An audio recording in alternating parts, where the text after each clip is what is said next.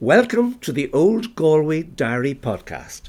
Each week, Tom Kenny and I, Ronnie O'Gorman, write a column in the Galway Advertiser. Before it goes to press, we contact each other and share what is filling the page that particular week. This podcast is that conversation. And I would add, we enjoy talking to you and would appreciate if you would give us a rate and review on the Apple Podcast app.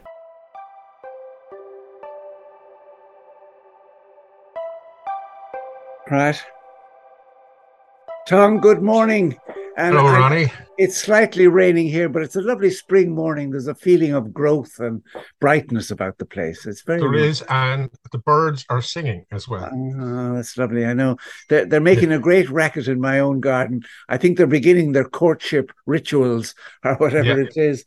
But uh, yes, great rattling and yeah, singing. it's wonderful. It's wonderful territory grabbing and things like that. Yeah. yeah. Well, spring is coming. You know, it is. So, There's no question yeah, about that. Yeah. Well, listen now. Um, what have you got for us this week, Tom? Let's get. Uh, today or this week, sorry, I am talking about Joe Young's Mineral Water Company. Oh, yeah. Yes. Yes. Uh, Joe Young was a very significant man in Galway at the end of the 19th and the first half of the 20th century. Uh, he was appointed as a manager of T- Thomas Tracy's Mineral Water Works and licensed premises in Mairnie Street. Right. Uh, this is in the 19th century. And then after Tracy's death, uh, well, it was after Tracy's death that he was appointed manager. But he later married a niece of Mrs. Tracy. And then Mrs. Tracy signed over the works to Joe Young on the marriage. Now, the significance Hardiman in his history wrote about a well that was a, apparently about a thousand years old, uh, a spring in, of the same class as the celebrated Scarborough Waters. And right. this was outside the oh East goodness. Gate uh, and was in great repute there. Uh, a spa house had been erected over it by a Mr. Eyre, and it was much frequented. And Hardiman attributed the long living, uh, the longevity of many of the people in the area to the tonic quality of the water in the well. It was analysed in 1751.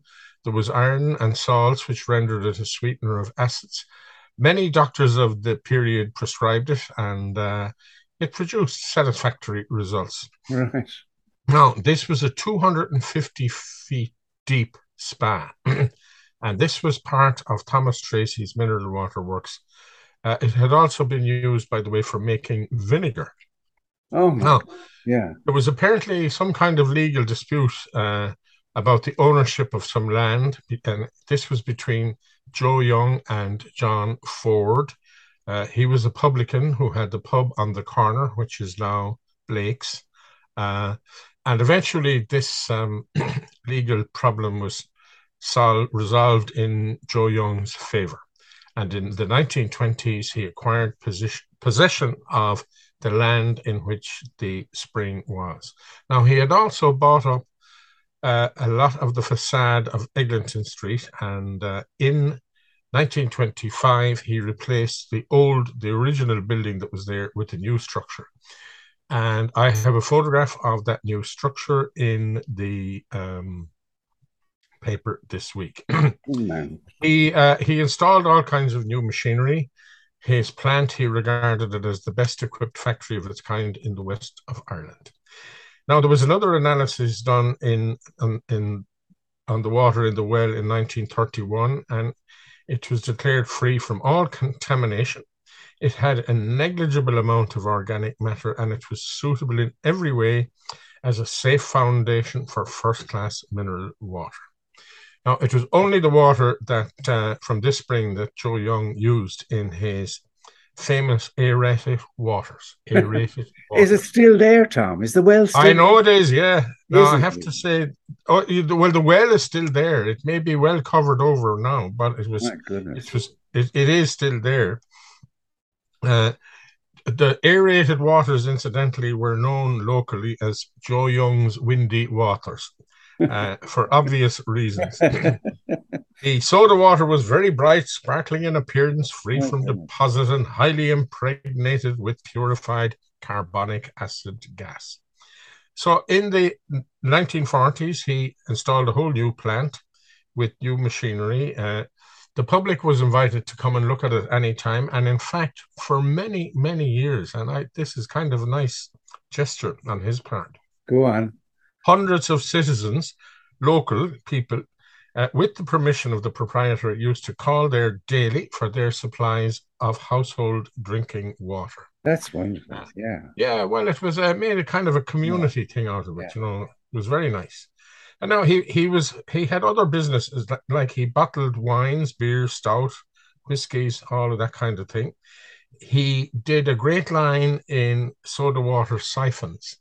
Uh, I don't know if you remember those. In I do. youth, I do. Yeah, I do too. Yeah. They were very elegant kind of things. They were kind of exotic. Uh, and I have a photograph of a pub in Wood Quay, and the, the, the shelves behind the bar are lined with these siphons. now, uh, Joe Young, he was a committed unionist.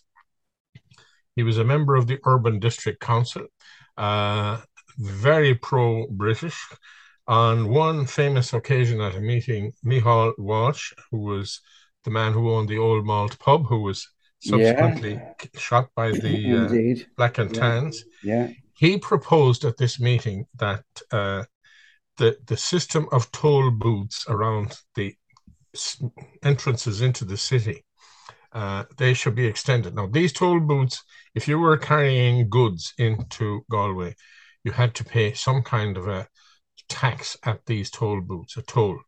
And Mihal was suggesting that this system should be extended to the docks and that every ship that came into the docks, including the British Navy, Oh my goodness. be charged a toll. And this incensed Joe Young, who leapt to his feet and said, if that was the case, no British ship would ever come into the docks. I rest my case, is, is all Michal said. He, he also proposed, by the way, a motion to the council. This was during the War of Independence. that an immediate settlement could be effected by an amendment to the present act on the basis of granting to Ireland fiscal autonomy subject to a fair amount of imperial charge. This motion was actually carried, and subsequently, there was a more famous motion in the county council, which was known as the White Feather uh, decision by the county council, which again was appealing for peace, but giving a lot uh, to back to the Brits, really. Right. Uh, Joe Young's brother, uh, Sandy was his name. He was a major in the Black Watch. He was awarded the Victoria Cross uh, for his bravery in the Battle of the Somme in the First World War, but he was subsequently killed later in that war. Oh dear. Right. When when uh, the mineral water business closed down, it was converted into the Oyster Bar, oh yeah. and later this became known as this pub became known as the Lions Tower.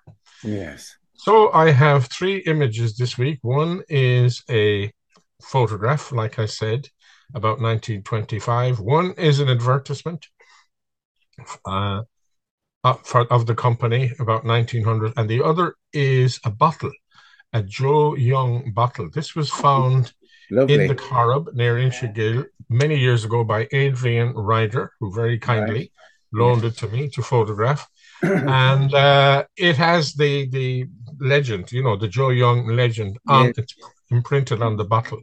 Right. And I've often wondered uh, because other companies in Galway had their own bottles like this. Uh, where were these bottles actually made? So, if anybody out there knows, yeah. I would very dearly love to hear. That's interesting. Yeah. But even more interesting, Tom, is the well that might still be there because, you know, you go into any supermarket and there are shelves of bottled mineral water. And Yeah. I suspect, except for some of the French brands I know, I'm sure none of them are mineral waters at all. They've been aerated or they have been just drawn out of the tap for all I know. But they're I agree. bottled and it's not handy enough to carry them around or have one in the car. But um, that's amazing that there is that, you know, wonderful um, natural yeah. well in the middle of Galway, and it's not being tapped. I'm amazed. But, but you would need to know what to do with it. It, it may well be contaminated by now, but uh... oh yeah, yeah, yeah. But the fact that it's natural and it has all those minerals is very, very. Yeah. yeah. I, oh yeah, yeah. yeah I, I, did. I, I did agree. know about it. I didn't realize there was such an, ex, you know, an extensive well there, and that the water was all natural. That's really yeah, very interesting. Yeah. Yeah. Oh yeah, I agree. That's great. It was Tom. just inside the door uh, as you went really? into, apparently. Yeah. Great? Yeah. Okay. Well, listen, Tom, that's just great. Thank you for that. That's a real uh, educative slice of old Galway, I must say. I learned a lot there. Thank you. Well, listen, I'm still on, obviously, the Civil War. And uh, I know everybody will roll their eyes to heaven and say, not again or no more of this. But it really was a very unfortunate ending to a brilliant campaign to, you know, get Ireland its independence. Now, I know there was disappointment. We didn't get everything that we wanted. Uh, after a very well executed war of independence, really was brilliantly executed. Uh, the Brits came to the table and they made a good deal. They withheld the six counties for obvious reasons. There was a, a large number of people there that would not, uh, under any circumstances, come in with the South. So keeping it separate was uh, at least allowed the the treaty conversation to move forward. We also then had to take an oath of allegiance to the king uh, if you joined the parliament in Dublin, and a lot of members found that very difficult. And, uh, you know, we also had to accept that we'd be part of the Commonwealth. We'd be like Canada or Australia, still having allegiance to England. But nevertheless, the big prize was 32 counties to do what we wish to do with it, to, you know, at 26. long last. Yes. I mean, 26 counties. 36. Sorry. I mean, it was 20. so it was so, so exciting that to have that power at last and unfortunately, you know, uh, about half, more than half the members of the Dáil were very unsatisfied with that. And there was a walkout of the Dáil members, uh, unfortunately, who would not accept that this was what we fought for, they said. We wanted the whole of Ireland. We didn't want this mishmash that was being offered. So the civil war erupted, and uh, it was quite gentle initially. Uh, you know, people were hoping that the both sides would just cop on and, and just relax for heaven's sake and get on with the politics that were required for the time. But I said last week that. Uh, these anti treaty forces came into Galway in July 1922. They took up various positions around the town the town was too big to hold. And the arrival of the National Army, which was obviously pro treaty army, they soon drove them out. There wasn't really a confrontation as such. There was a certain amount of firing at each other. There was firing on the train, as I talked about last week, as it made its way to Dublin. But um, it was very sporadic. And those forces withdrew from Galway they went through Connemara and they were welcomed in Connemara by the so called Connemara Flying Column. Now, this was under the very capable command of Peter MacDonald. And you told me you had some contact with his family some years ago, Tom, which was interesting. I did indeed, yeah. yeah. But they fought a, a, very good war of independence, uh, if one must call a war good, but it, it was very effective, certainly. And uh, with, with very few exceptions, the flying column members sided with the anti treaty forces and now is uh, numbered about 400 men. So they went towards Clifden. On their way, they burnt the RIC barracks in Oughterard and they arrived in Clifden promptly burning the workhouse there. Workhouses, Tom, of course, were hated symbols of inadequate relief yes. and shelter during famine times. They also attacked and burned the Marconi station at Derrygimlagh. Now, this was this was a wasteful thing to do. Vandalism, vandalism. I'm afraid, which, despite its renowned reputation for transmitting the first commercial wireless message across the Atlantic in 1907, I've written about it several times, and was a major employer in the district, it would never reopen. Now, again, Tom, I just want to emphasize emphasized that the general election, which followed the walkout from the Dáil on June the 18th, 1922, the vast majority of Irish people had voted clearly for the pro treaty candidates, and Clifden was no exception. Now, these men came into the town, and the, the, the, the, residents in Clifden, they attempted to carry on life as the best they could, but it was often proving difficult the uh, town was effectively occupied by the anti-treaty forces, and uh, the anti-treaty forces occupied the barracks on the main street and Sunnybank, a large house situated on the hill north of the town. So they they blew up bridges, they entrenched parts of the roads, making sure that any traffic coming from the Galway side of Clifden, if you like, would, would not enter the town. And they concentrated their forces facing down, if you like, the Galway Road. Now, they, did a few odd things there. Uh, in, in an attempt to keep news from the outside world, all newspapers, particularly the Irish Independent, and they fiercely hated the Irish Independent because it was really outspoken in its anti-treatyites you know, uh, vitriol. It just couldn't stand yeah. that these people were not prepared to accept them the, the, the, the opinion of the vast majority of Irish people. Now, there was a poor old Clifden man called James Lee Tom. He was arrested and detained for a day for possessing a copy of that newspaper of the Irish Independent.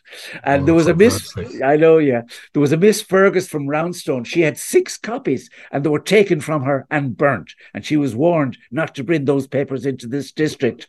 Now, but on August the 3rd, Mr. Smith, who was captain of the Dun Aengus, arrived in Roundstone with a hundred sacks of mail. And for three weeks, there was no communication with the outside world, remember, and everybody was delighted. And Richard Berridge from Ballynahinch Castle arrived with his car. He must have had petrol stored away somewhere. And he took three sacks of post to Toombeola and a further 12 sacks to re- Recess. So it was evident, however, that, um, you know, people, there was life on the outside and the outside world were well aware of what was going on in Clifden. Now, just to add to the misery of it all, there was an outbreak of fever in Roundstone. The local dispensary doctor managed to get a message to the Minister for Local Government in Dublin complaining he was unable to carry out his duties. And he wrote, We are absolutely cut off here. There's no post or telephone communications, no railway, and worst of all, there's no petrol. Ambulances attempting to remove patients to Galway Hospital were forced to turn back. Now, the next thing was the anti treaty forces were probably getting nervous at this stage, realizing that the National Army was certainly going to make an effort to regain Clifden. But anyway, the anti treaty forces demanded that all citizens hold permits from now on. And now this was the last straw for Monsignor Patrick McAlpine, a larger than life character whom I have mentioned before in all the various events that Indeed. happened in Clifden, including the attack by the Black and Tans, the arrival of the first transatlantic plane. Anyway, Monsignor Patrick McAlpine said this was absolutely nonsense. He refused to comply with the order. When when when he refused again, when he was trying to visit a house just outside the town, he was stopped by the anti-treatyites, told him he can't go further, he didn't have a pass. He declared that he would die by the roadside before he would allow to be asked for a permit from boys he had baptized. And the, the, the requirement for a pass was dropped. Anyway, matters nationally. This is where things were getting very, very serious. Everything was developing sadly at a deadly pace. On August the 22nd, as, as I've said before, Michael Collins was shot dead. In response, the provisional government under Cosgrave, Richard Mulcahy was Minister for Defence, Kevin O'Higgins, Minister for Justice, they had to now accept that the nation was facing an unlawful rebellion against an elected Irish government. The matter now had to be treated as a criminal act.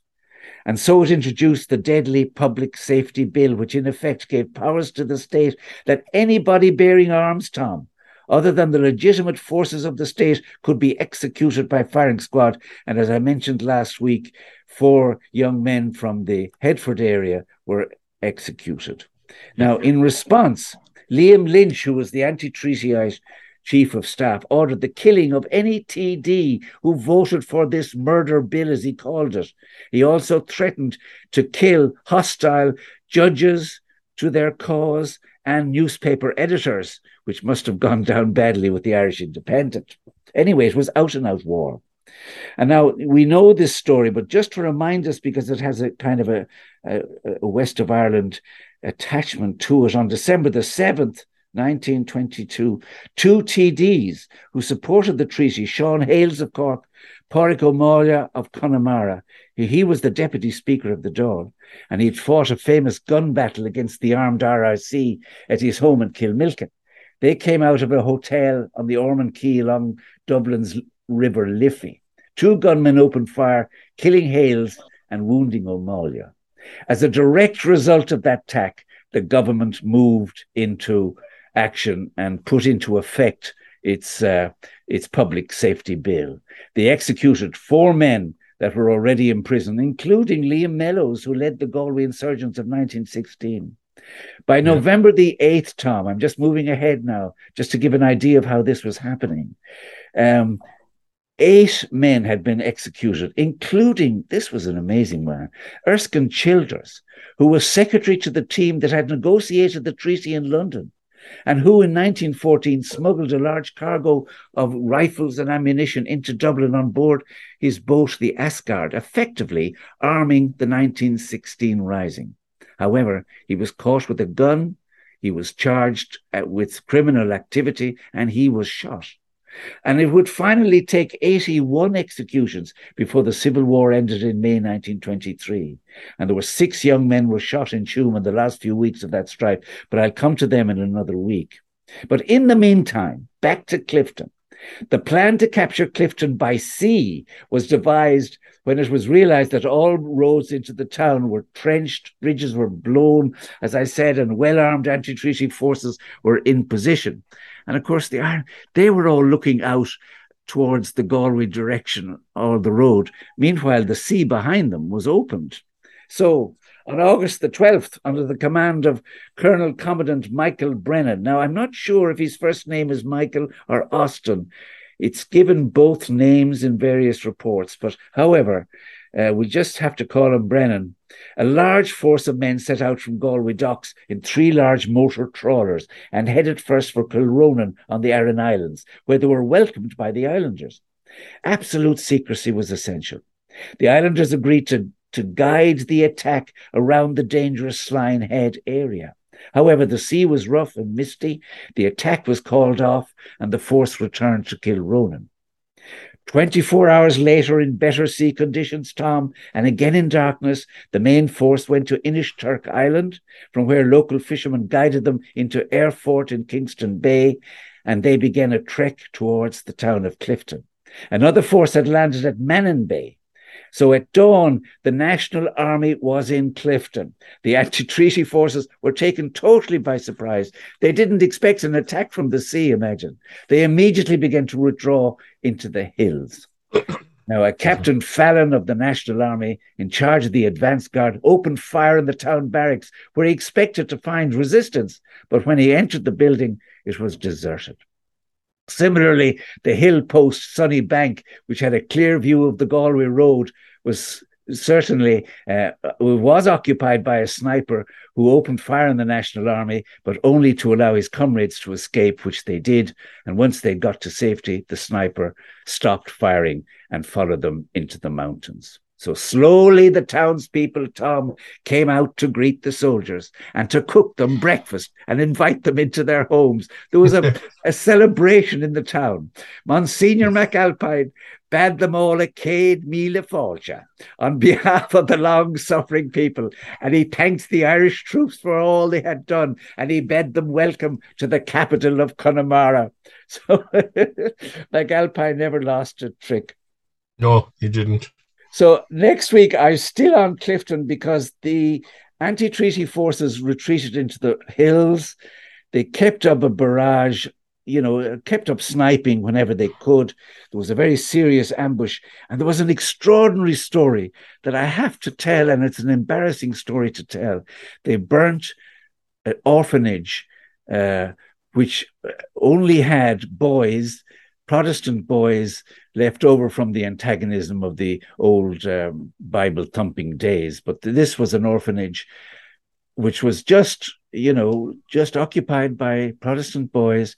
That orphanage was burnt to the ground. And I'm going to talk about that extraordinary story and how the British Navy took those boys off the coast of Clifden, brought them to England, never to be seen in Ireland again. But that's next week, Tom. Yeah, well, we look forward to that. Right? Well, we'll see what happens. Yeah, it's yeah. kind of adventurous. Uh, it's it was much more deadly in other parts of Ireland than it was in the Clifden area. It was much oh, yeah. more deadly, for example, in the east part of County Galway, which I will tell later on. But at the moment, the Clifden thing was a kind of an anticlimax, really. There was no great battle, and uh, the, the anti-treatyites wisely fled to the hills. I think. I think the story of the Civil War needs to be told. I think the current generation, up and coming generation, need to know their history. Uh, like when I was in school, history stopped at the year 1900. Yeah. Uh, you know, it didn't go any further. Uh, you heard vague headlines about 1916. You certainly heard nothing about the War of Independence or the Civil War. Yeah. Uh, so I think, yeah, it needs to be told. So keep telling it, Ronnie. Keep it does need to be told, Tom, especially the. Civil War because it's so hurtful. It's so deadly. Yes, it is. It's yeah. such a yeah. waste, such a disaster. Because at the end, after 81 people were executed and many others were killed and maimed, particularly in Kerry for some reason.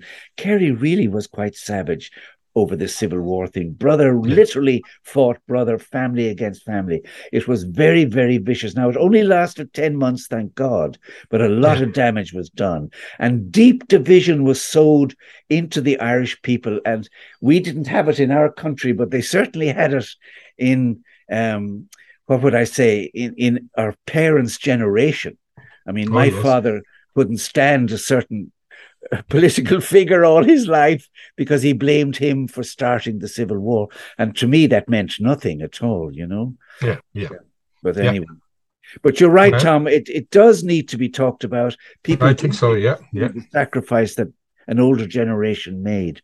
And yeah. uh, we now enjoy a wonderful country thank god at peace and prosperity amen amen. Well will we leave it there tom? Yeah until next week. So ronnie uh, Tom, you're great. I look forward yeah. to talking again. Yeah, Bye, Tom. Yeah, God bless. Take care.